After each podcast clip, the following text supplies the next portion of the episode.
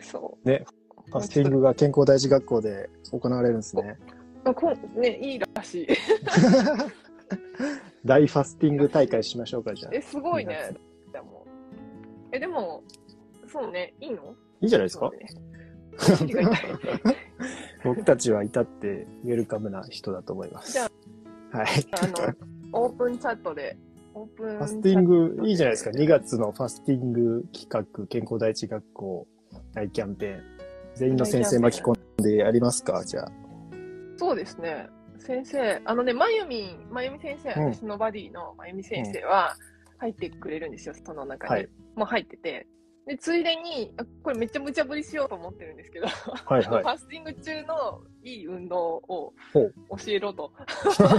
無茶ぶりしファようと思って。スティング中って、運動は結構いける感じも、エネルギーが。いけるいける、全然いけるし、あの、プロテイン入れてるんで、い、や、ほんと全然何しても いいし。まあまあ確かに腹持ちがね。そうそう、はでき、できたら有酸素の方が脂肪燃焼効果が高いんですよ。うんうんでもなるほど私ね、あの、筋トレしてたかな。あのあそうなんジムジムで筋トレして。うんでも筋肉、筋トレってメインエネルギー、糖分なので、やっぱお腹すくのは早いんですよ。うんうん。だから、ちょっと糖分多めに入れたりとか、そういうのを個別サポートをしてたんで、基本的には。だから、あの、全然対応できるんですよ、ね。いいっすね。なんかそのファスティングってなんか苦しんでる人のイメージあるけど、そうやってねはい、ちょっと楽な、楽に いけるっていうのが嬉しいですね。なんで、はい。厳密に言うとファスティングじゃないしね。まあ確かに厳密に言うとね、ファスティングって本当いろんな宗派があるんでね、本当に、うんうん、その中でもやっぱり、うんでも実績出してますからね。は出しい。てる、出してるって出自分の出すなんだけど、でも、あれをやっぱりはい最初のうちにやってもらうと、意識が変わるから、うんうんあのー結構痩せるかな。なるほど。うんいいですね。やりましょう。じゃあ、健康第一学校の2月ですかね。2月の企画。そうです。日にちもろくに決めてないいう違反者感。まあまあまあ、そんなもんです。はい。私がやりたいからやろうぐらいの感じ。もうそういう感じでね始まっていく企画っていうのが。そうそうそうはい。でもサポートしてもらった人はもう無料って決めてたから、まあ何人か来るでしょう。っていうなるほど、なるほど。はい。ね。10時にやるの、初でしたっけ？なんか1回だけしたような気がするんですよね、10月。10一回やったっけ？やったような気もするんですけど、まあちょっとね、夜なのでいつもと違うメンバーの方も見に来ていただけると嬉しいですね。はい。そうそうやっていきましょうか。はい。やっていきましょう。はい。何が聞きたい？何が聞きたい？っていうのもおかしい。これなん、なん、今日は何なんですか？質問会なんです質問か会ですよね。最近ずっと質問会なのでおそらく、はい。全くそういう段取りはせずに入ってきたので。さっき一つ質問来てて、あの、いちごの話が来てて、いちごいちごうんうん。って何個まで、いちご狩りって何個まであ食べていいーですかあっていうー。話うんうん。来てましたよ。いちごって血糖値測ったことあります？いや、ないでいちす。ごだいちごないんですよね。前、夏にやったのと、正月にやったんですよ。はいはい正月明け、今、はい。今の季節。うんどっちもいちご若干高いじゃないですか。の高いですよね。そう、だからやったことなくて、でもベリー系はあんま血糖値上がんないっていうんで、そうですもんね。うん、ベリーですもんね。そう。だから、めっちゃいいやつ。めっちゃいいなんか糖度上やつ。げてあるやつとかしなかったら。あれ？確かに糖度全然違いますもんね、いちごって。うん。いちご違って結構甘いやつ本当に甘いし、う。酸っぱいやつ本当酸っうんぱいし、うんあの本、あの本みたいな、ちょっと、あの本、よいしなんかねょ。のね、有名なあの本でしょ？そのフルーツで生きてる先生がいるんね、ですよ。そう、フルーツだけでね、生きている。テレビあ、いちごがちょうど一番初めにあった。テレビに露出の高い中野瑞希先生っていう、はいフルーツで水分取って、フルーツしかた、果実しか食べない人がいるんですよね。そう。いっぱい種類あるんですね。すごい。そう。マなんですよ。だからわかんない。リ姫、ミルミルキーベリー、あ、白いいちごとかありますよね。でも、あの、あれでしょあの、いちご狩り行くときって、練乳はいとホイップクリームついてきたりするじゃないですか。あ、それは、確かに。そうなんあですれは、あそっかれをやめればいいと思う。ああ、なるほどね。なんか、あとなんか、は全然好きじゃないんですけど、うんホイップクリームを配られた日には、あの 子供に何回もおかわり取りに行かせた。なるほど、なるほど。もう一回行ってきてとか言って。なるほど、なるほど。確かに、それだとちょっと食べちゃいますよね。糖質多くなっちゃうし。糖質あとなんかいろいろ言われててるのは、うん、これもちょっとね、もう一長一短なんですけど、あの、やっぱり農薬たくさん使わないとイチゴって難しいらしいんですよね。だからそこの残留農薬の話とかは言われたりしますけど、まあね、でもそんなこと言ったらね、何も食べれなくなっちゃうのではい。まあ一応そういう話もあったりもしますが、まあ美味しく食べるのが一番だと思います。うんうんうんうんうん。農薬をデトックスできる体にフォーカスしましょうみたいな。そうですね。そういう時は。そうそうそういう時は。だってね、いちご狩りっていちごがね、なんか、そんな感じで見てしまったら辛いですもんね。うん。苦行になっちゃうんで。そうそうはい。そう。なんかそのいちごのやっぱり色素、クロロフィルっていうところは、うんえー、ポリフェノールの一種アントシアニンが合成されて赤く色づく。だからアントシアニンパワーですよね、まさに。ブルーベリー、ベリー系のところですよね。うん、だから、やっぱりね、ビタミン C とかもアントシアニン、目、アントシアニンってのは目ですか、やっぱり。イメージ的にあ、目。目ですうん。ですよね。目、目ですよね。抗酸化系の一つですし、うん、結構ね、あの、フルーツ系のビタミン C の面白いところは、ビタミン C 単独で取るじゃないですか。うんのと違って、フラボノイドっていう成分と合わせると、ビタミン C を守ってくれるんですよね。壊れるのを。だからやっぱりそういう果物に入ってるビタミン C って、そういうフラボノイドとビタミン C セットなわけなんで、やっぱこう、より、なんか守った形で体に入ってくれる。これすごくいいんじゃないかなと思います。う。うんんそうそうそう。だから、やっぱりね、まあ、フルーツは美味しくいただくというところですよね。はい。いちご狩り美味しいですよね。思ったより食べないけどね、子供たちとか。そう、い思ったより食べれないんですよね。だから。そうそうそう。そうなんですよ。あとなんか、カバンに詰めないようにね、カバン置いていかされるんですよ。場に詰める方がいるってことですよね。カバンとか全部置いていってくださいって言われて、えー、ロッカーに鍵かけて入れられる。うんそんな人いるんだ。カバンに詰めて帰る。でもそう、それをしてくださいってことは過去にカバンにたんまり詰めるっていう。まあね、タはいッパーが入ってるかもしれないですよね。はい、そう。カバンにダイレクトとは限らないけど。そうですね。確かに。そうです。うんうんうん。はいそれは注意ですね。はい。うん他に何か、なんか質問とかね、来たら答えていきたいんですけど、はい今日だと何かあるかな？ん。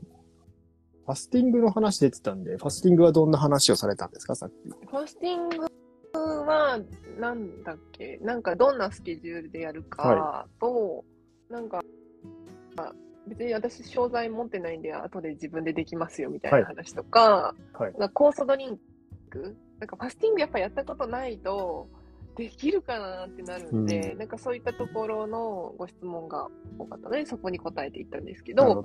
やっぱ、やっぱ私もそうなんですけど、一番最初ってめちゃくちゃお尻重たいですよね。いやあ、そうそうです。僕も実はファスティングしたことないんですよ、まだ。ううんん。なんか、いつかやりたいなと思いつつ、なかなかやっぱり食べないっていう日、うん作れなくて、結局なんかまだ未体験なんでやってみたいなと思ってます。うん。うんうんうんううんん。そう、ややる？一緒に。男まあ、ぜひ本当にね、男はい性の、男性の体格については全く一切触れないんですけど、でも一緒でいいよね。あの、山本さんも花高校長も私と同じ体格でいいでしょまあまあまあ、やや多めぐらいで。ですね。いや、確かにあの、本当に正月で若干増えたんで、うん、するなら確かに今とかね、やってみたら面白いんかなとか思いつつ。はえ、い。めっちゃ楽しそう。えーなんか楽しそう。オタク、オタクな質問も触れますよ、15日。そうそうなんかそう。方向性変わっていきそうだけど大丈夫かな。うんまあ、せっかくなんでめちゃ楽しそうですね。えー、まあそうか。一人でやってもね、どどうせするならみんなやってる時の方が楽しいんじゃないかなってそういうそうそう感じそうですよね。なんかそんなに人数いるなら2期とかに分けてもいいですよね。なんか2月前半後半組。なんか自分の体調、うん特に女性だと、あの、生理周期外した方がいいとかあるんで、え男性いー、なるほどい。ですよね。いつでもいいし。まあそう言われちゃうと、そうはい。そうそうなんか別にいつでもいいんですけど、生理前とかだとむくんでて、なんだろう、あれってやっぱ水分が抜けて体重減ったりするんで、はいやってもあんまり変わらなかったりすると、モチベーション上がんないじゃないですか、せっかくやったのにみたいな。そうですね。だから、なんかそう、相殺されちゃう感がちょっと残念なんで、うんその、生理明けぐらいがいいせできたら、できたら生理終わってから1週間ぐらい経って、鉄も少し回復したかなぐらいがベストだと思うんですけど、うんなるほど。まあそんなこと言ってられないんでね、適当に。そうです。そう。結構でも男性やっぱ適してるんですよね、ファスティングとかで。ちょっと筋肉があって、ちょっと小太りで、うん、っていう男性とかだと、やっぱ効果出やすいって話はあるので、出やすいと思う。そうですね。ね、ちょっとそのあたり、うどう、男女のところでどう違うかみたいなのも、ね、見てみるとうんうん面白いですね。そうそうそう結果として。男性もファスティングしたことあって、はいご奥様サポートしててだあの、ご主人の方は知らないんですけど、はい。一緒にやってただけなんで。で、旦那様が12キロ痩せたんですよ。え3ヶ月で。ね、奥様を差しえ置いて。大体あるあるパターン、旦那性が痩せるっていう。ーうんうんうん。ご主人もその、これも後で言うんですけど、ファスティングした後に応用で、フはいルーツファスティングみたいなのもお伝えするんですよね。うんそうそう。で、そのフルーツファスティングの方は男性が好きだって言ってました。なるほど。なるほプど。ロテインと糖質はプロ、あの、うんだっけ、フルーツで入れるみたいな形の方が結構好きって。えー、まあ、言ってるけど確かにね、プロテインともうフルーツあったら乗り切れる気がします。うんうん。うん。それだったら、あの、いつもフィトケミカル入りのマルチとか入れてるんですけど、はいそれちょっと少なめでもいいですよとか言って、やっぱ節約したいじゃないですか。ちょっと少なめでもいいですよみたいな感じで言ったり、お好みなんですよね。でも女性はなんか甘酒の方がコントロールしやすいっていう意見が若干多いかなっていう印象がある。甘酒この前神社で初詣の時、久々飲んだんですけど、あんな甘かったんですね。なんか、あれ？めっちゃ甘いでしょ。びっくりびっくりした。なんか久々に飲んだら、こんな甘いのだっけみたいな。あ飲む点滴って言うけど、飲みすぎたら老けますよ。そう、甘ってなって、ちょっと途中でくどくなって、きつかったっていうのがあったんで、こんな甘かったっけ？っていう感じです。ちっちゃい紙コップぐらいでしょ、でも、飲んでそも。そうですね。ちっちゃいそうこう紙コップぐらいであったかいのとかをね、こうんう出してくれるんですけど、うんうんうんまあ、あったかくするとなお甘いじゃないですか。なんか甘さが引き立って。うん。だからびっくりしました。こんなんだっけっていうよ感じでしたねうんうんうんねうな。はい。はい。あの甘酒100ミリ以上飲むと血糖値すごい上がるんで、ああ、上がります。あれ。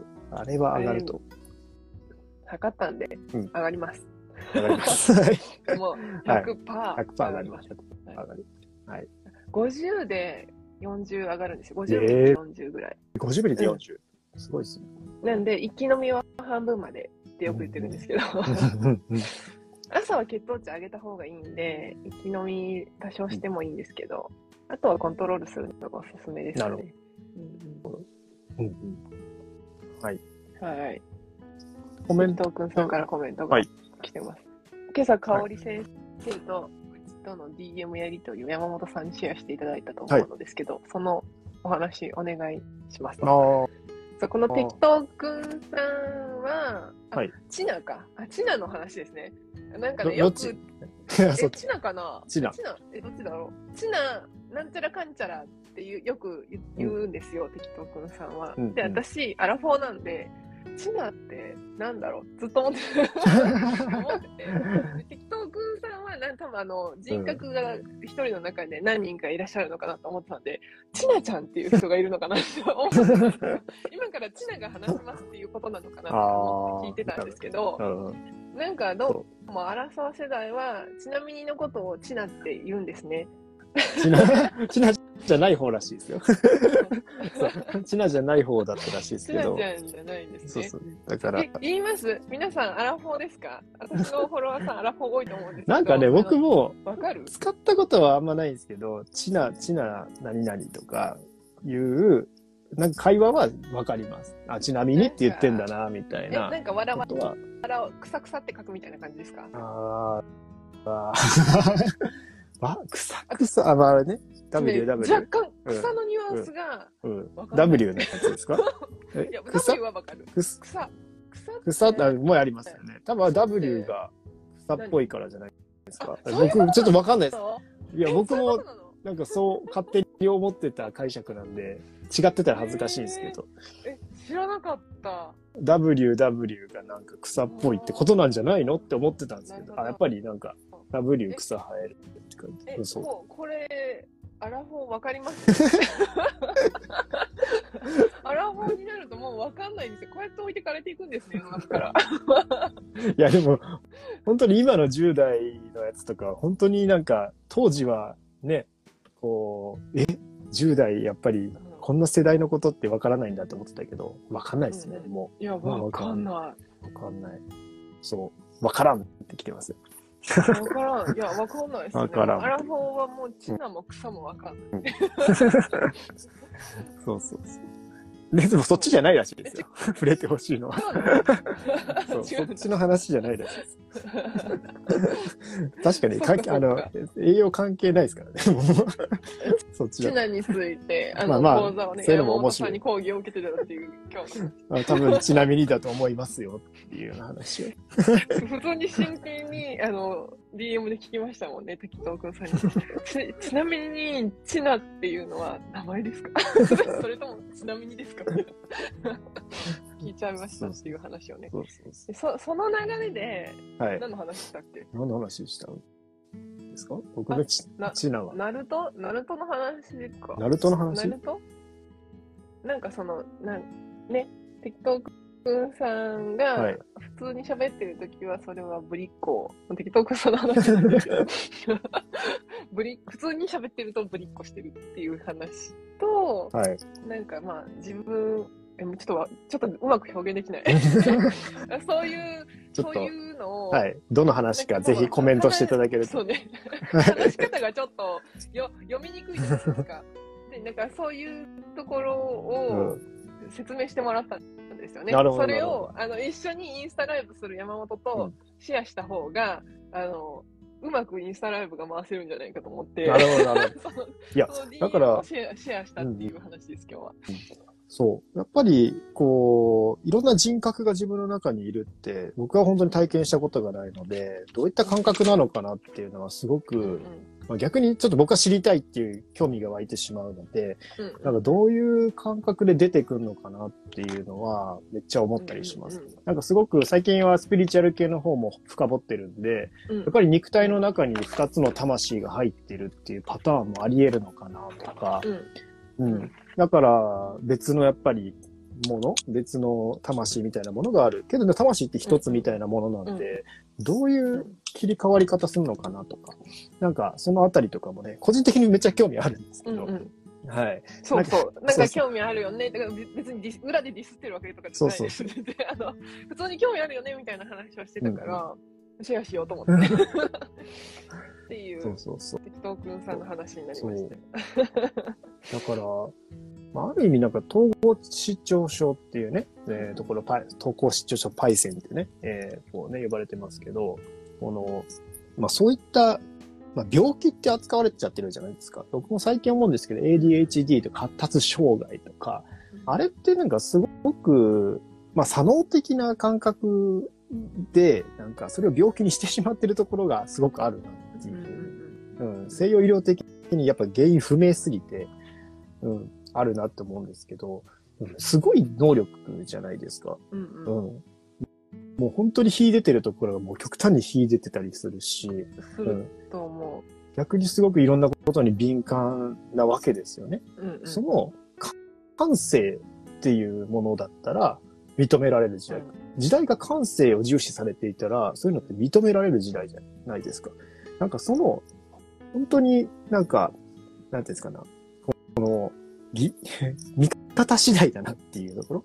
うんそのいろいろ健康なところをやってて、やっぱり思うのは、あ、そういう障害とかね、そういった病気にされてしまってる人ほど、すっごい本当はなんか優しい人だったりとか、いろんな愛を持ってる人だったりとか、そういう可能性って高いよねって最近思い始めて、うんうんうんうんそれがゆえになんかちょっと現代が生きにくいっていうところがあったりとか、人と違った価値観をね、持ってて、なんかここ協調性がないとか言われるとか、これって切り取り方じゃないのっていうね、ちょっと熱くなっちゃいましたけど、うんうんそう思っちゃうんですね。うんうん。だからなんか、やっぱりそっちの方の今の状況っていうのを理解していくと、うんうん全然なんかこう、こう角度切り取れば、うん、OK だよねっていうような、むしろ、うんそういった人生もありじゃないのうんっていうふうにね、うんこう、言えるんじゃないかなってなんか最近うんずっと考えてるんですね。うん。うんそう。ちょっとね、その話、はい。こんなに、あの、あれですね、フォロワーさんに深掘る。しかもここにいる人について深掘るとかあんまないですよね。そう。うんそう。だから遺伝子的な要因っていうのはあるんですよ。これは、やっぱりはいはい分子学ではメチレーションって言われるちょっと難しい領域だったりとかして、そこの遺伝子が回りづらいと、いわゆる感情を作るセロトニンとか、まあメラトニンとかもそうなんですけど、ドーパミンもそうです。アドレナリンとか。うんそこの代謝の中での部品が作りづらくなるんです。そこに遺伝子変異があるだけで。うんそうすると、感情的に、やっぱり神経伝達物質ってめっちゃ重要で、こうバランスを書いてしまうんですね。だからより不安になりやすかったりとか、よりなんか寝れなくなってしまったりとか、っていう先天的なものがあるんです。で、しかもそこが弱い方って結構炎症とかそういう生活習慣で起こる不調のこの慢性炎症とかに弱くなっちゃうんですよね。だから不節制した時に一気に体がこうなんかふわっとこう食らってしまう。なんか本当により体が繊細って感じ。だからそういう方の本とかぜひあるので読んでほしいです。あうんの、うんはい。そういう方が徹底的に健康にこだわった時に、やっぱり自分の特性をいかに活かせるようになったかみたいな本とかめっちゃあるん。本、後ろにあるでしょ？あ、それあれ、あっちにありあっます。ちにあるあっち、あっ。ちじゃない。あの、何？あの、電子書籍。あ、電子書籍か。電子書え、籍。名前は？にタイトルは？あーちょっと待ってください。ちょっと今、あったら言いますね。そう。そでも、中で、難しいかもしれないけど秀才タイプなんですよね。うんうん。そうですね。ヒスタミンタイプかもしれないな。そうそうそう。ヒスタミンタイプが秀才タイプで、うん ADHD とかみたいな方は天才タイプなんですよ。そう。で、そのヒスタミンってアレルギー物質なんですけど、なんかメチレーション回路で、私がどうもそこで溜まってるよねっていう遺伝子検査を山本さんが私のやつ勝手に深掘ってる 本当勝手に深掘ってるから、香織さんはヒスタミンタイプですよとか言ってくるんですよね。あでも、言ってる通り、私、抗ヒスタミン薬っていうアレルギー剤があるんですけど、それが小児容量で劇的に効くんですよ。なるほど。だから、あ、それ合ってるみたいな感じになってるんですよね。なるほどで、。その遺伝子検査はどこでやったかというと、さっきこの前の回で食べるかける学ぶっていう人がコメントしてたと思うんですけど、あの人が取り扱ってます。いろんなところにつながるけど、そうそう、あの人から受けて、食べるかける学ぶさんから、あの、遺伝子検査を受けて、それを結果をもらって、で、山本さんが勝手に深掘ってたっていうそうそう話。だからそう考えると面白いのは、そのさっきのね、メチレーションっていうところの、まさにそのう、ん作る部品、アドレナリンとか作ってる部品って言ったんですけど、これはヒスタミンの分解に関わってるんですよね。そうんう。だから、ヒスタミンがそこ回りづらい人って余りやすくて、じゃあヒスタミン多いと、そういう、要はヒスタミン的な反応が出やすいから、やっぱでも天才な人って、なんか鼻ムズムズしてないって思っちゃったんですよ。これは僕の勝手なあれかもしれないですけど鼻。詰まり多いかもしれない。天才的に頭いい人って鼻詰まった人多くないですかっていう僕の中の勝手な統計が働き出して、あ、つまりヒスタミンってなんかこうね、見方を変えればなんかくしゃみとかなんか鼻ズルズルして鬱陶しいけど、頭良くなるんだっていう。うんうんそこが知った時に面白って思っちゃって。え、うちの長男めっちゃ頭良かったですだから鼻、ズルズルっていうのやは、ばいですよ、あの人、鼻、なんか呼吸できなくて。だってもうあれでしょ？だだって、タイピング早いんでしょ？タイピング家族、家族の中で。そうそう、私よりうまいし、うん6年生、小学校6年生と対等に戦ってる。学年一早いって言ってた。ですよねそうそうそう。だから、やっぱそういう、こう、頭の回転みたいなのが速くなったりとか、なんかしてしまう。ぼーっとしてるのよ。まあその多分、ヒスタミンの影響だから、だからちょっと腸内環境が悪くなってきたりとかするとうん、うんうんもろもろにやっぱもさらに影響を受けやすかったりとかそう。そうそううんンが好きなんだよね。そうそうそう。だから結構、えーっとね、まだ出てこないですねい。や、そう、ちょっと待ってください。こんなに引き伸ばしてるのにいやまだ出てこないですか。ライブラリになかったんですよ。ライブラリになかっそうそうでこの遺伝子検査を私はこうやって感動してたから姉に姉がちょうどアメリカから帰ってきててなんか姉と娘ちゃん2人分の遺伝子検査をさっきの食べるかける学ぶさんから買ってあの検査を受けるんですよ遺伝子検査キット家に実家に2つあるんですよた。なるほど。なるほどでできたら子供がやった方がよくてで大人ってただの答え合わせになるじゃないですかうんうんまあ、私は受けてよかったことは筋肉がつきやすくて落ちにくいんだっていうのが知れたことと、てはい鉄吸収あが遺伝子的に弱いんだっていうことが僕も分かったことそう、そう、弱かったた。弱かったです。うやばい、出てこない。うーん、ちょ、ちょっともうちょっと、はい、頑張ります。はいん。ね、はい、後ほど。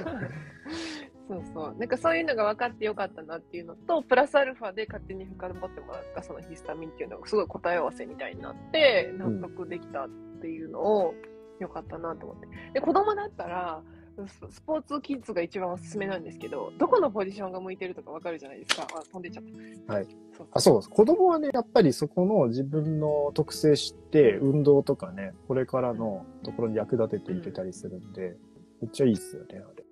私、猛烈に足遅いけど、もしかしたら足速かったと思って。もしかしたら。ら足めっちゃ速かったかもしれないと思って。瞬 もしかしたら。もしかしたら。そう。だから、遺伝子的にね、なんかこの前聞いて結構衝撃的だったのは、この遺伝子がこうだと10秒100メートルで切れないみたいな統計があったりとかする。うんうんそんな聞いたらちょっとが残念ですけど、でも、じゃあちょっと、なんか100メートルずっとやってる中で、あの、長距離に変えるとかね。なんかそういううんね、選択肢とかも増えるんじゃないかなとか。なんかね、うん。長距離は伸ばせるんですって。あの別に私長距離タイプじゃなくても、慣れ慣れると鍛えられて長短距離タイプも長距離を走れるようになるらしいんですけどうんうん長距離タイプが短距離になれないみたいな言ってましたよね確かその遺伝子検査を取り扱ってるのがスポーツドクターのが上についてるグループなんですよね。うんうん。だからその先生がスポーツ系の人がそうそう。得意なんですよ。スポーツキッズがいらっしゃったらぜひ日本にいる間に受けてください。はい。だ 唾液、唾液検査ね。海外の方はぜひ、あの日本、円安なんでお得ですよ。あ、あったあった。あ。見つけた。はい。バえーバイオハッキングっていう、あの、高城剛さんの本ですね。はい。未来を生きるための遺伝子の理解。ちょっと難しいところあります。あの、お医者さんとかの対談形式でね、書かれているんですけど、あの、まあちょっと難しい。言葉はやっぱ難しいですけど、まあちょっとそういったニュアンスのことが書いてあるので、遺伝子的なところでより繊細、シビアになっていくっていうような感じですね。はい。だからより気をつけうんないといけないっていうとこですね。はい。バイオハッキングは、これね、も英語なんで、B-I-O-H-A-C-K-I-N-G ですね。まあ、ぜひぜひ。あの、Kindle Unlimited だったらね、あの読み放題のやつだったら無料で読めるやつなんで。はあい、そうなんだ。はい。僕もなんで見つけたんですよね。無料のやつでいっぱい探してた。読みたい。そう。面白かったですよね。なんか、かいつまんでしスクショだけ送ってもらった気がするけど。そう、めちゃくちゃ面白かっった。あの、うんこれは結構衝撃的に、うんえーこれ無料で見れるんだっていうのは、うん、ね面白い。た。え、でも目疲れそうですね。あうーん、もう慣れですね。デジタル、デジタル苦手なのもうなんかね、ね本、本はめっちゃ読んでます。はい。慣れかな。うん。ちょっとコメントね、めっちゃ来てますよね、多分。め親戚にアスペルガーとはい手,、手足、膝下？膝下ない子がいますが、大手に就職して、年末ヨーロッパで旅してましすごいた。すごい友達すごい多いやー、ほんと、すごい。だから、やっぱり、まあその、まあ、その辺のって言ったらあれですけど、まあ、本当に才能ありますから、そういう人って絶対ね。うん。なんかね、いろんな他が秀でてますよね、必ずね。そこをいかに見つけてあげて、かつ、まあ、僕がちょっと思ったのは、やっぱ体のところをより気を使ってあげるっていうのがうん必要だと思います。はい。っていうところですかね。うん。割と最近年中花粉症になったらしいですよ、適当あ、そうなんですか？そう。花粉症はね、ちょっとはマシになるよね、ビタミン D ビタミン D とか、うん。マグネシウム、タンパク質。僕もちょっといろいろやって、徐々に収まっていったんで、どれがっていうと、ビタミン D は大きかったと思うんですよね。うん。結構ビタミン D 不足だった気もするんですけど、うんあの栄養素はすごいですよね。はい。炎症をさせすぎないというか。うん。うんでも諦めずにやっぱりこうやっていくと、あれ？今年なんかいけんなとか、うん。今までとかね、本当にもうなんかティッシュ箱持ちながら生活してたようなね。本当にわかる。私、トイレットペーパー持って高校生生活してそうた。そうそ机の上う。にだから、トイレットペーパー置いてあるみたいな。もうなんか、そのレベルでね、花粉症ってやっぱしんどかったなっていうところから、やっぱ変わりましたね。うん。っていうのはあります。ううんん。だからやってみてください。はい。ぜひぜひ。ぜひぜひ。遺伝子検査キットはどこで購入できますか？私取り扱ってないんですよ。で、はい私のところからフォロワーを検索してもらって、まあ DM いただいたら、そう、あ、そうね。DM はいで狙いたらつなぎます。はい。はい。そうそう管理栄養士さんが取り扱ってるんですよ。で、まあ私知ってる人2人取り扱ってて、はいうん、あのインインフルエンサーの有名な方と炊飯器の女王と、うん食べるのが大好きなカーコが取り扱っております。はい。はい。はいそうですね。瞬発系が側近、側近なんですよ。そう、うん私側近タイプなんですよどっ。ちでしたっけ？でも、ミトコンドリアが多いのが側近でしたけ？ど、なんかありましたよね。そうですね。チキン、なんか、赤い筋肉そう、が赤い筋肉がミトコンドリアですねそうそう。だから背中とか、そう両頸筋とか、ヒラメ筋とか、インナーマッスル、お腹のインナーマッスルとか、内ももの筋肉、その。太ももの裏の筋肉とかが大きいとはい痩せやすいと思チキンが赤い繊維が多いため、赤筋。だから、ミトコンドリアが豊う。うん富。側近は逆に言うと瞬発系なんで、うんミトコンドリアじゃなくて、解凍系優位なんですかねってことは、やっぱり瞬発なんで。うん。だから、ここも結構重要な話で、やっぱ短距離走をやる人って、こう、一気にエネルギーを得ないといけないんで、うんこう、ミトコンドリアのそうやって呼吸のプロセスみたいなのを頼ってる時間がないんですよ。うん。あ、そうね。あれだね。はい、そうだかから、もう一気にもう無呼吸ぐらいで、ブワーッと走り抜けるじゃないですか。ってなってくると、呼吸で回してるんじゃなくて、もう解凍系、糖を分解ブワーってして、こう走り抜けるんで、当然もうそこが加速するんですよね。で、余った部分は乳酸になるんですよね。だから早く、こう、短距離走の方が乳酸が一気に溜まりやすかったり、激しい運動した方が乳酸が溜まりやすいんです。うんこれ、僕結構文章学知ってから、なるほどなってなりました。あ、だから長距離と短距離って全然使ってるものが違うんだっていうような感じが、うん。ああ、これは面白いなと思いました。ね。うん。なんか超、なんだっけ。あちょっと名前忘れたけど、なんとかなんとか有酸素運動ってあるじゃないですか。ヒヒット、HIIT。ああ、ヒヒートみたいな。ヒート。そうそうそう。あれ、は有酸素っていう名前ついてるけど、筋トレです。はい、部類としては。そう高強度そういう意味インターバルトレーニング。あそうそうそう。ハイインテンシティインターバルトレーニングそうそう。あれね。はね、有酸素じゃなくて、筋トレの部類に入る、筋トレですね。。負荷の高い運動と小休憩を繰り返すトレーニング。うん、なるほど。そうですね。うん。うんうんうん。えー、だから、そんなとこも違いますね。意外と。うんうんうん。うんそうそうはい。はい。だからかそうね。ヒスタミンタイプの人は鼻水を薬で止めない方がいいのですか？別にそういうことじゃない。そういうことじゃないです。でもしんどいんですよね。鼻水も出はって出な、出てるけど、でも、やっぱそうなりやすいっていう体質ってことは多分回転が早いんだと思う。もうそれがひどい場合は止めないと、ね、それ以上の多分、頭ぼーっとするそう、ぼーっと思する。し、なんかこうね、やる気出ねえというか、出なっちゃうので、うん。まあ、ひどい時は止める。そこの、私、ヒスタミンの話が出たのは、私がはい遺伝子検査を深掘ってもらって、ヒスタミンタイプっていうのを知ったから、で、うんヒスタミン、抗ヒスタミン薬っていうのがあるんですよ。あの、ヒスタミンを止める経路のアレルギー剤があって、通常大人は20ミリ飲むんですけど、私10ミリでめっちゃ効くんですよね。うんだか、ら、あの大人じゃなくて子供の量で十分、半分に割ってね、飲んだりとかするんですけど、っていうのがありますよっていうそうで。そうかもなっていう話です。そうそうそう。うんそうそう。だから、エコで。そう。だからね、本当にだから逆、に優しい。うん、統計取っていくと、鼻ずるずるしてる人賢いんじゃないかな。とか。かもしれない。はい。それはもうわかんないです。誰か取ってください。統計。うんはいうんうん。ヒスタミンね。ですね。ヒスタミンの話。ちなみにまあ今、いろいろね、アレルギー剤いっぱい出てるんで、何が効くかわかんないけど、花粉症の人って、あれもこれも試して効かないっていう人すごい多いなとは思います。そうですね。う。うんん。だからその、どの部分なのか、ビタミン D とかもね、あるし、そもそもそういった部分の自分の特性なのかっていうのもあるし。うん。そう。で、いろいろヒスタミン薬って安いんですよ。そうなんから、古いから。古いから安くて、めっちゃいいですよ。あ、そう、眠気出ないビラノア錠飲んで、ビラノアは割と新しい方なんですけど、やっぱり値段が全然違うんですようね。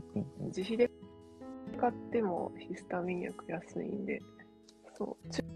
中学でシャトルラン何位でした。何回ぐらい？何回ぐらい？シャトルラン何回だったっけね？何？え？シャトルラン、あの、20メートル間隔を往復するやつです。あの、トゥトゥトゥトゥトゥトゥトゥトゥっていう、あの、ドレミファソラシドの音階で、それまでに向こう側つきましょうねってやつで、で、この、その速度がだんだん速くなっていくんです。えー、やったことない。初めてめっちゃゆっくりで20メートルなんですけど、もう最後の方なんか、最後になっていけばいくほど速くなっていくんで、徐々にスピード上げていかないといけないっていういじめのような競技があるんですなよ。るほどね。みんな嫌がる、今日はシャトルラン。あの、それが体力テストみたいなの入ってきてて、はい、なるほど。そう。全く記憶から抹殺されてる気がする。本当に運動できないんですよ、私。本当、まうんあ、中高なんて特にできないですからね。何体が。重くて、重くて。中3ぐらいがね、僕の結構体力のマックスだったかもしれないです。それぞれシャトルだったら120回とかそれぐらいだった気がするな。でももうちょっとなんかね、こう、すごい人すごいんですよね、やっぱり。うん、140とか行くし。だいたいみんな90行く、女子、女子だともう90行く前にはもう結構ね、バタンバタそんンになってなにやるんだ。こうめちゃくちゃあります。あれはね、いじめです。リアルに。うん。はい。なるほど。そうスパイファミリスパイファミリー？セリフで、ー。はい。犬さんに対して、絶対舐めるなよ。舐めるなよ。お。前には毒だからな。とあなるほどね。犬に対してココアは毒かどうか。ああ、知らない。知らないです。わかんない。でもありますよね。ココアはダメなのかな。なんか食べちゃダメなやつ。玉ねぎダメですよね。そうそうそう。なんかうん。そういうのありますよね。うん。犬飼ってたけど、ココアはあげようと思ったことココアはがないからわからない。あげようって思わないですでよもココうんココア味のカロリーメイトをうん横から奪われた記憶がありまあーじゃあ大丈夫だったってことですね。ゴールデンレトリバーだったんで、もうなんか横からかさら、もうなんかカロリーいらない状態でカロリーメイト食べてた私が悪いんですけど、めっちゃ横から取られた。なるほど。なるほどな。うんじゃあ大丈夫ってこと？とりあえず飲もなかった。いや、で多も、分。動物もなんかやばいって思ったら吐き出すんじゃないですか？どうなんですか、うん、あ、吐きますね。結構繊細ですよね。そうっすよね。やっぱ危険なものって吐いたりするから。うん。ちょっとそこはわかんないですね、僕は。うんうんうんそうそうそう。いや、いいですね。なんか今日ちょっと全然違った方の話に なんかいつもと全然違う話ですね。話になってるんで、夜は夜で面白いなっていうのは思いましたね。はい。皆さん何か気になることありませんか、はい確認したいことなぜど。ね。ねな何かな？なんかありますか？今。ん？何か。何？何何かありますか？今、そうね。栄養に詳しい方って人以外の動物の栄養面にも詳しかったりしますか？いいですね。面白い。あのー、ペットの栄養学ってありますよね。あありますペットにべ分子栄養学を使っていくっていうのがある。あるんですよやってほ。しい、あれ。と、なんて言うんだろう。なんかね、ぶペペット看護師さんが多はい分国家試験、国家資格になったと思うんですよ。なんかちょっと名前違うと思うんで、ごめんなさい。うん獣医看護師みたいなやつ。獣医さんじゃなくて、なんかそういう看護師さんが、え、看護師じゃないのかなちょっとわかんないけど、なんかそういう方がお知り合いに行って、その方の分子栄養学やらないかなって思ったりして。私が、あの、アレルギーなんで 犬飼えないんですけど、犬飼ったらそういうのも気になるなとは思ってます。そこ深掘っそうですよね。ちゃいそうだなとか思って確かに確かに。うん。結構ね、やっぱりペットのために分子学学ぶとか、でもそれって人にも通ずるところもあるし、やっぱりね、結構聞いた話、まあ分子学を伝えさせていただいて、えー太陽の光とかやっぱ浴びるの大事だよってところで、結構歩けなくなった、えーこの家庭のね、このワンちゃんをね、こう外にもう抱っこして出してあげたら、ちょっとこう歩けるように元気になったりとか。でも毛がさ、ふわふわだけどいいの？いや、いいと思いますよ。そそれそそそ当んな？そんな多分そうです。だって人間だってね、浴びてますし、うんはい、大丈夫だと思います、それは。はい。うん、とそか、ビタミン C を餌に混ぜたりとかされてたりとか、だからペットフードっていうのが、こう結構ね、栄養価がどうなのかみたいな話とか、ちょっとちいろいろ聞いたことあるんですよね。加工されすぎて。繊細な子は、やっぱりペットフードをやめて、日本うん、食事？に人間と同じ食事の犬が置けばに変えたら、リキガットがなくなったっていうペットもいるらしいけど。で、も、そのペットの看護師さんみたいなやつを受けようとしている方は、おすすめはしないって言ってて、うんうん、なんでかっていうと、それになれると、いざという時に困るって。まあまあ、確かにね。にそう、ドライフードにもやっぱり慣れないと、みたいなうんうん話だった。確かに。うん。確かにうん味覚えちゃうんですよね。でも本来はでもそうですよね。でもそれってまあまあ、人間と同じって考えたら、ずっとカロリーメイトを食っててもって話になっちゃうから、うん。そうだよね。まあたまにはいいのかな、うん。おやつとか？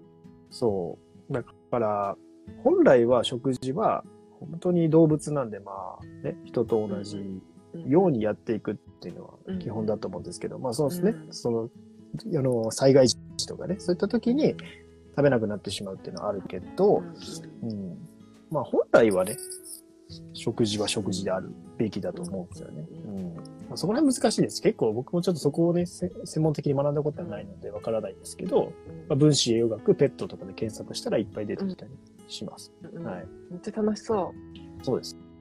ね、もうそっちハマっちゃうと、ね、こだわってこだわって。う。やり、や、なんか、ペット系のインフルエンサーの薬剤師さんがいて友達に、はいやればいいのにと思って。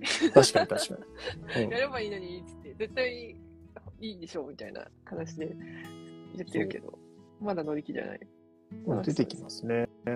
で、その、なんか、その、ペットの、ね、その看護師さんみたいに取ろうとしてる人、今度ファ、今度のファスティングの会にいますよ。あ、そうなんですか。そうそう、います、います。私と同じ服着てたんですよ、その時。あの、ズームで。うん 全くユニクロの同じタンクトップ着て、一緒ですね、みたいな。いう、そう、しょうもない話。っていう。はい。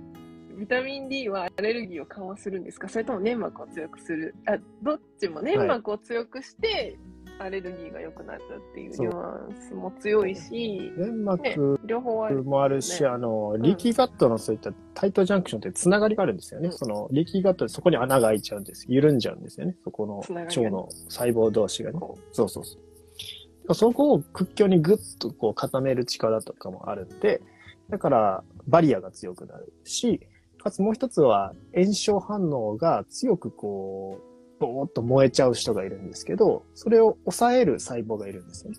そいつを活性化してくれたりするんで、なんかこう、燃え上がりすぎない。まあ、これぐらいでもう炎症やめようぜっていうやつを元気にするんで、だから、ある意味、こう、炎症し続けなくなってくる体を手に入れられる。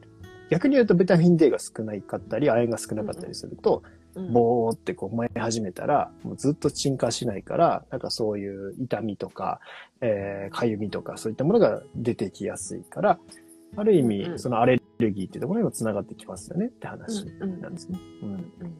だから、でもビタミン D を使うにはマグネシウムとタンパク質がいるから、マグネシウム不足とビタミン D 不足のこう自覚症状って似てたりするんですよね。うんうんうん。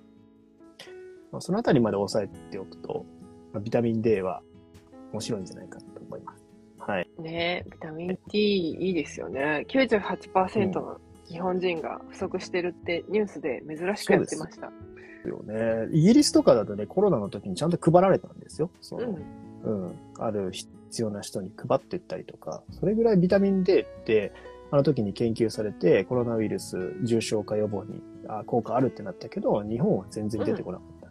うん。うんうんそれはビタミン D なんてもので逆に治ってしまう。ビタミン D めっちゃ安いですから。めちゃくちゃ安い。安い。はいなんかっていうのもあるんでしょうね。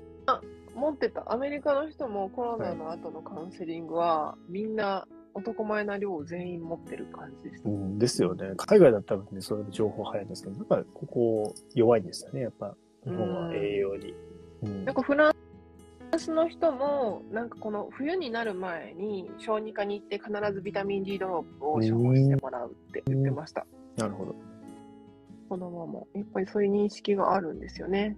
だけど、ね日本はそういうのは全くしないので、はい食事でなんとかするか、うちの次男みたいに年中タンクトップ。ちょっとでも紫外線を浴びるっていう。そうそうそう。はいさっきもね、半袖でお休みって言いに来ました。すごいすごい。はい。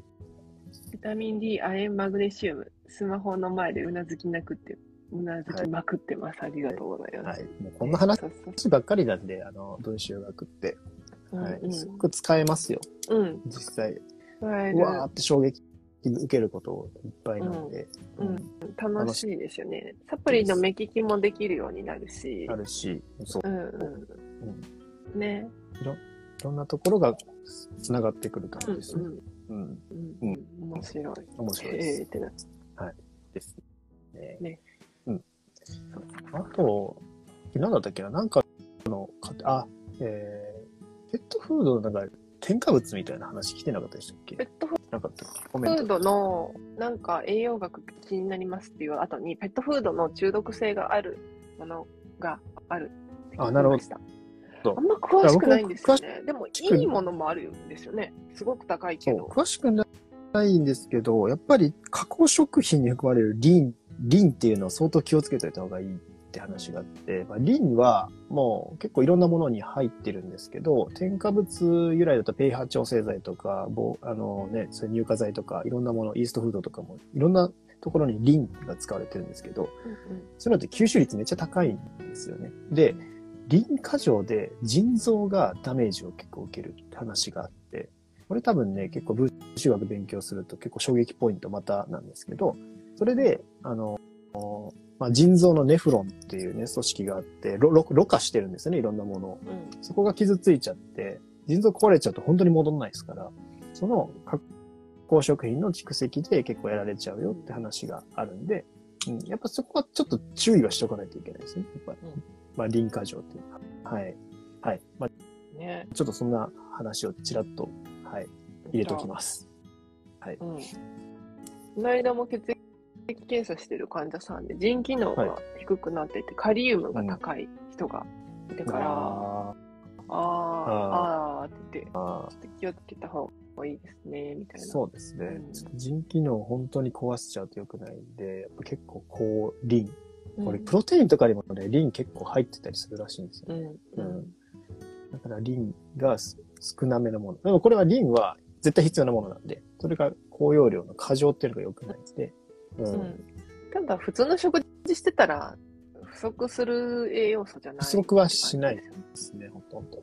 まあ、添加物系、加工食品系いっぱい取ってる人、あの、ハムとかね、ああいうのも結構入ってますけど、うん。まあ、こう、長期保存できるようにするやつには大概使われてたりとか、うんうん。ドリンクバーとかにも使われてるってうん話ですし、そのあたりは注意しといてもいいかもしれない。うんうん。うん。本当になんかそう考えると注意することばっかりなんですけど、まあでも逆に何食べればいいんですかって言われるけど結構食べるもんありますよ。うん。ううん。ん。そういうの含めてね、フルーツとか食べられるし、ね、うん。普通に野菜とかもね、食べるもんたくさんあるし、うんお肉もあるし、まあバランス的にとっていい。うんだから、どうしてもなんか、ちょっと手軽に気持ちがね、えー、ちょっとめんどくさいとかなった時に取っちゃうものっていうのが結構入ってたりもする。なんか、ウインナー、ソーセージか。はいウインナーじゃなくて、ソーセージが家に置いてあるんですよね。はいはい。あれ見るだけでなんか、ちょっと嫌悪感。それね勝手に帰ってくるんですよ。うん。うんうん。あれの、やっぱり、聞いたんですよ。実はそれ聞いて、あの、某、某ね、某ハム、有名なハムソーセージ会社の方に聞いたんですけど、一回取り組んだことあるんですって。その、使わずに。ソーセージを作ることに。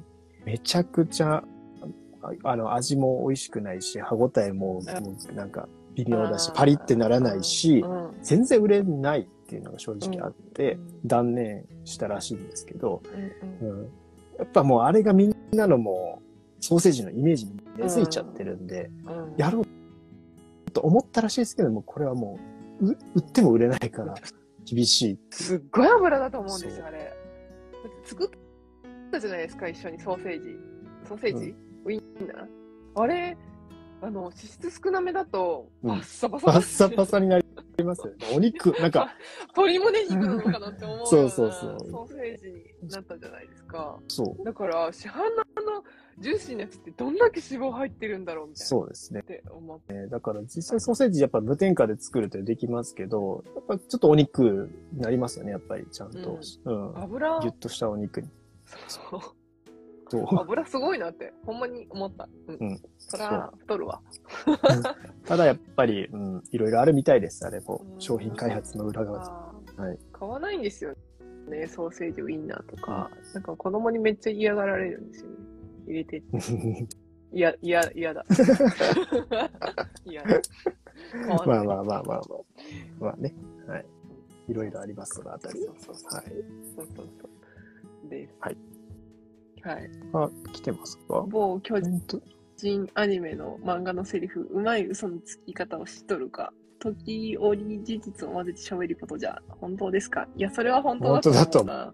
思うな。うん。うん。いや、本当だいや、と思う。うん。ねちょくちょく事実混ぜられたらよくわかんなくなってきますね。だから本当の情報を取るのってうん。難しいです。あの、僕も結構心がけてるんですけど、うん。要は、この人の言うことを完全に信じてしまうけど、なんか他の人のやっぱ聞いたらちょっと違う角度違うんですよね。うん。だから、どれが本当なのって、本当になっちゃう。うん。ですようん。もう、なんか人によってその角度から見たら正解だし、こっちの角度から見たら違うし。そう。よくね、調べるとこれ違うよとか、うん。全然こう、言ってる人でやっぱり持論みたいなものがあって、でもどれも多分ね、こう、そう思ってるってことは本当だったりするんですよね。だから、実際やっぱり最終的には自分の目で見たものっていうのを信用していくしかないなと思ってるんですけど、僕も正直、まあいろんな聞いた話っていうのは当然あるので、うん、もしかすると、この本当のことっていうのも絶対喋ってるように心がけてるんですけど、うんその中でちょっと精度の甘いものっていうのも存在するかもしれないので、だから全部鵜呑みにする必要はないです。本当に知りたかったら自分で取りに行くっていうのが一番いいかなと思います。もうそこはもう最大限心がけてるんですけど、やっぱそうですよ。そうそうなっちゃいます。いいも悪くもそうなっちゃう。ですね。はい。うん。難しいです、ここは。で、ひでひっくり返りますからね、あの、いきなり今まで良かったものが、こう、バチンって変わるんですよ。卵違ったよ、みたいねな。卵のコレステロールは、ととか、うんコレステロールって悪者だったですね。悪者だったんですけど、パーンって変わって、これ大丈夫だよと。なんだ、全然コレステローる。ル上げない説。1割ぐらいしか影響しないんで、コ。レステロールって外から取ったものそうなんですよだから基本は、そこれ、卵大丈夫。はいそれが、あ本当かっていう人は、卵協会でしたっけ？卵学会みたいなのあるんで、見てみてください。そこで研究されてるんで、はい。ありますよね、卵研究会。なんだっけ忘れたけど会み。たいなのがあるんで、そう、卵愛。そこに 美味しい目玉焼きの作り方とかもね、すごい研究されてますよね。そう、そういうとこを見てもらうと、あの、ね、もう書いてあるんで、やっぱそれを自分で見ないとね、もうわかんないです。ここうんうんうんうん。ねえ。は。はい。あ、秋潤さん、ここんばんんばんは。は。お結構いい時間。こ米じゃない。粉を溶かすようなドリンクあまり良くないのでしょうか？うーん、ものによるかな。何使ってるかによりません？これ。プロテインもそうですもんね。うん。言ってしまい。そうそうそう溶かすようなドリンク。ものによりますね。うんうん。その、うん、内容成分による。なんか、答えください。甘い系のミルクティーとか？もありますし、ポカリスエットとかも粉もありますしね。あー確かに。うん、砂糖すごいんですよね。そうね、そうっすね。砂糖。甘い量。なんか自分でココア作ろうと思ったら、砂糖の量すごいなって。これだけ入れてもそんなに甘くないみたいななったりするじゃないですか。怖って。市販 のやつどんだけ入ってるんだろうとかあるんで。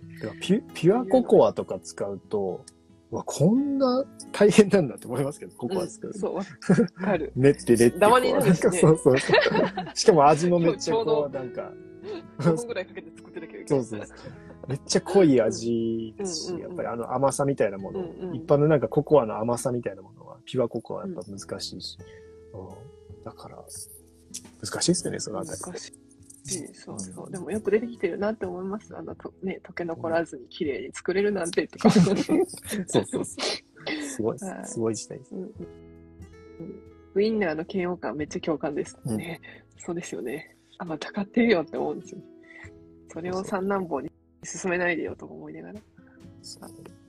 だから、はい、てこさんウインナー。はい。うんうんですね。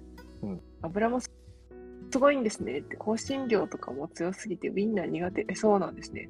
うんまあ、秋潤さん自分でキムチ作ってたじゃじゃないですか。かに。すごいですよね。すごい。どうやって作ってたかちょっと、多分投稿見に行ったら残ってるんで、見に行ってください。グリーンマークうってん何？なんグリーンマか、ーク、僕もあんま、あんまり詳しくないかも。グリーンマークって何でしたっけ？グリーンマーク。えー、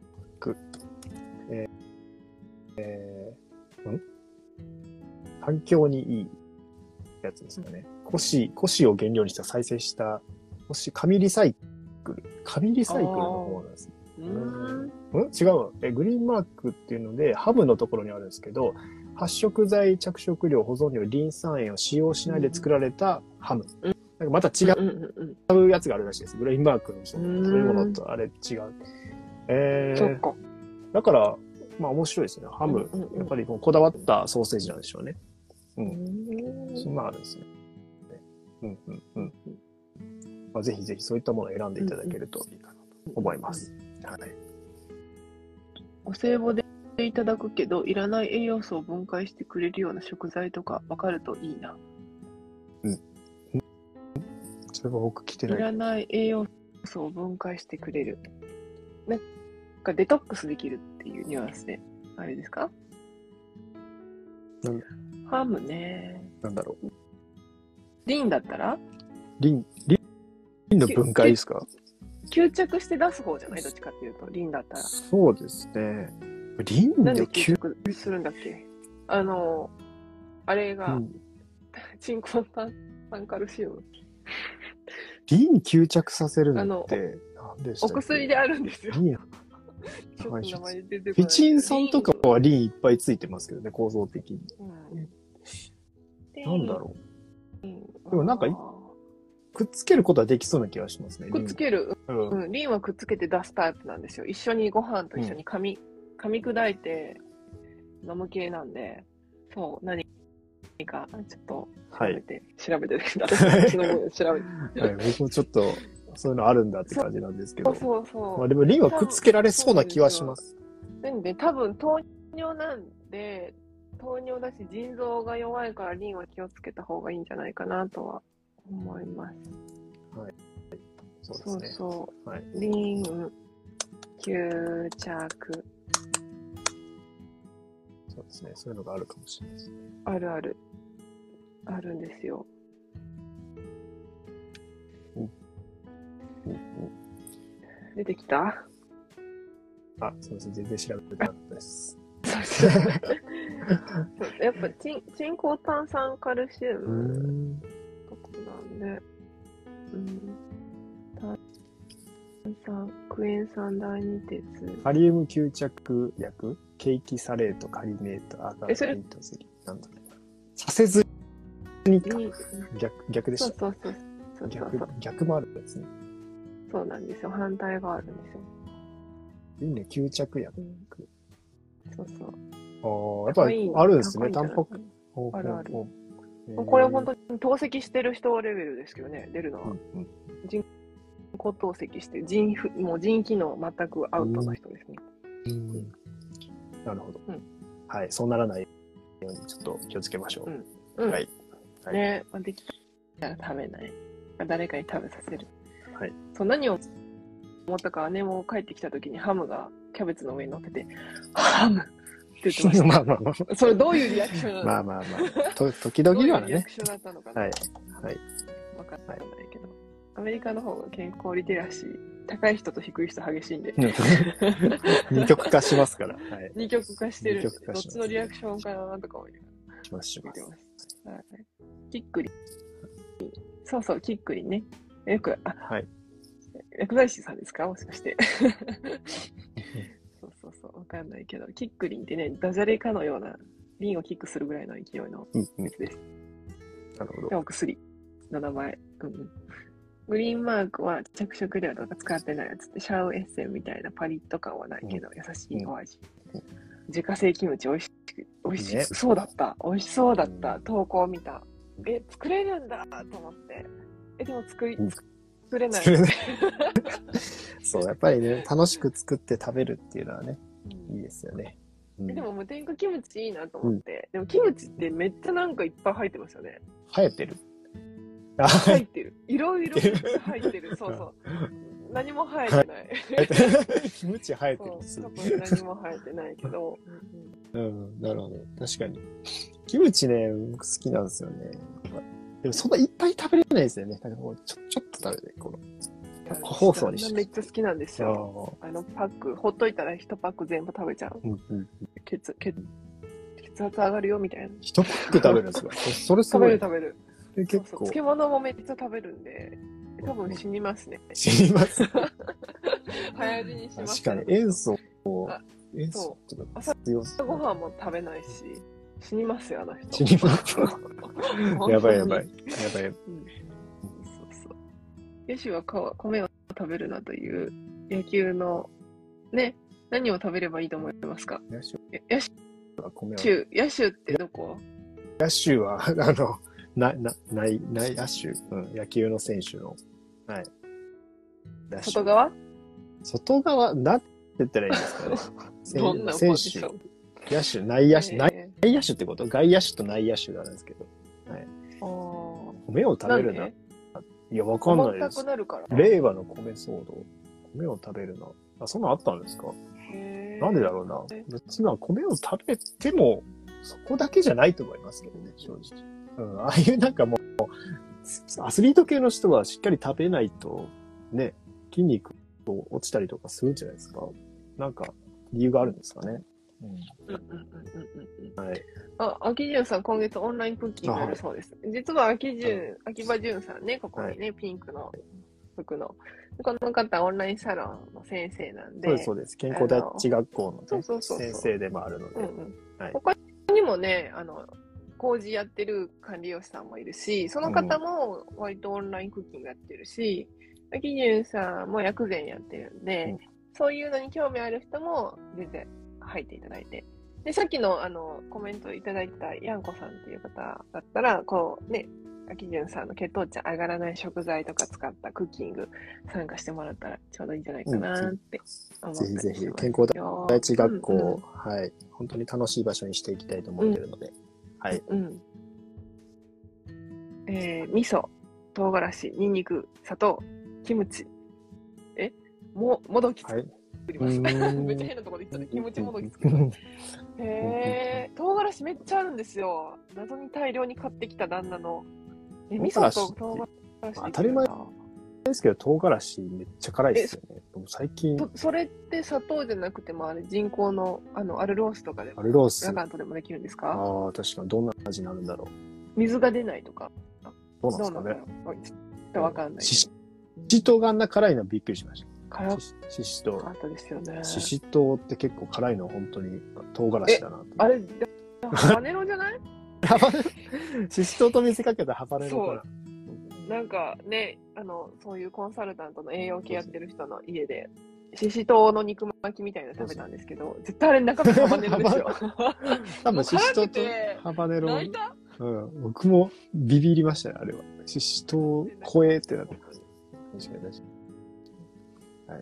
はい。そうですね。野手、ピッチャー以外。あ、そうですね。まあ確かにそう。ピッチャー以外は野手ですね。はい。某選手らがお米を食べ過ぎを止められた日に活躍したことを担いだジンクス。あ、ジンクスなんですね。まあそういうのはね、あそういうのはあるかもしれないですけど。うん。それはまあジンクスって感じですね。はい。甘さがある方が食べやすいから、キムチうん。うんうんえーそうね。砂糖はね、でも大体入ってますよね、原材料見入ってんてて。じゃないですか。その砂糖の代わりに、血糖値上がらない代替えがいいけるのかどうか。どういう味になるのかっていうところは、うん、やってみないとわかんないです。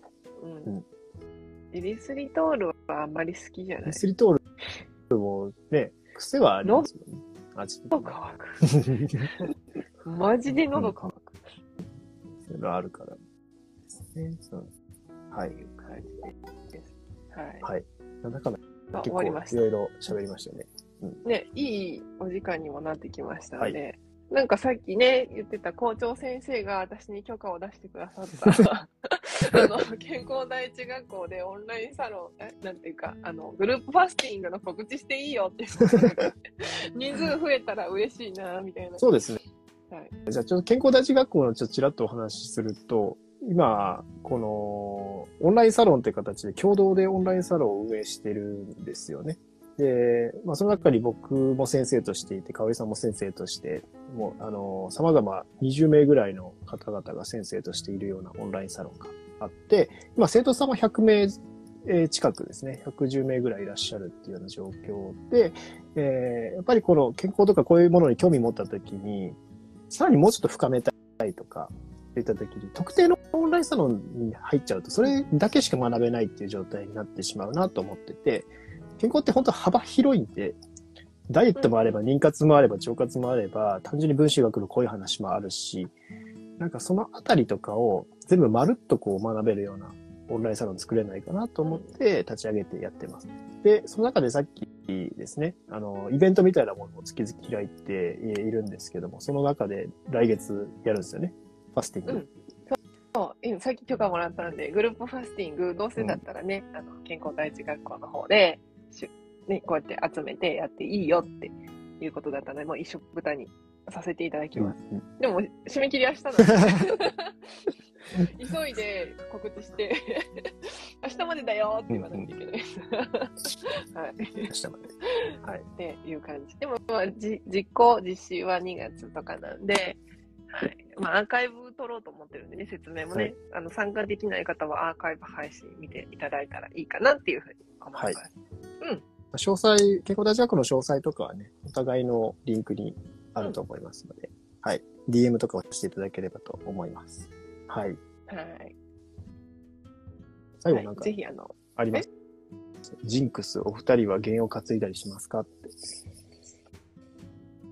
弦担います？僕結構担ぐかな。担いでるのかな？弦って思ってないかもしれないけど。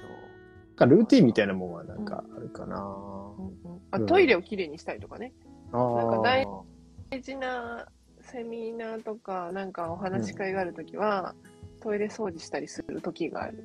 時があるとか、常に時があるとか言ってる時点で原因担いでないかもしれないけど。そうそうまあ、確かにね、そう言われると何してるかなって感じですけど、なんかルーティン的に、うん最近は瞑想を取り入れたりとかしてますね。はい。そう今日も新月なんで、さっき新月瞑想会があったんですよ、オンラインサロンでいましたよ、他にも。うんうん生徒さん。うん、うん。い20分間瞑想して。いですね。そうそう。そういうのとかもね、一緒にやってるので、うんはい。ぜひ、お待ちしております。はい。はい。結構喋りましたね。はい。そうですね。ね はいはい、いい感じのお時間になりましたので、今日もこの辺で。明日は。お休みおです。休みです。わ来週はちょっとわかんない。かんないですね。まだ、はい。来週休みかもしれないですはいね。。はいちょ。っとね、姉が帰ってきてるので、ちょっとバタバタとしておりますな。はい。はいまた告知させていただきたいと思います。はい。はい。それでは、ということで、ありがとうございました。ありがとうございました。おやすみなさいませ。またねー。またね Thank you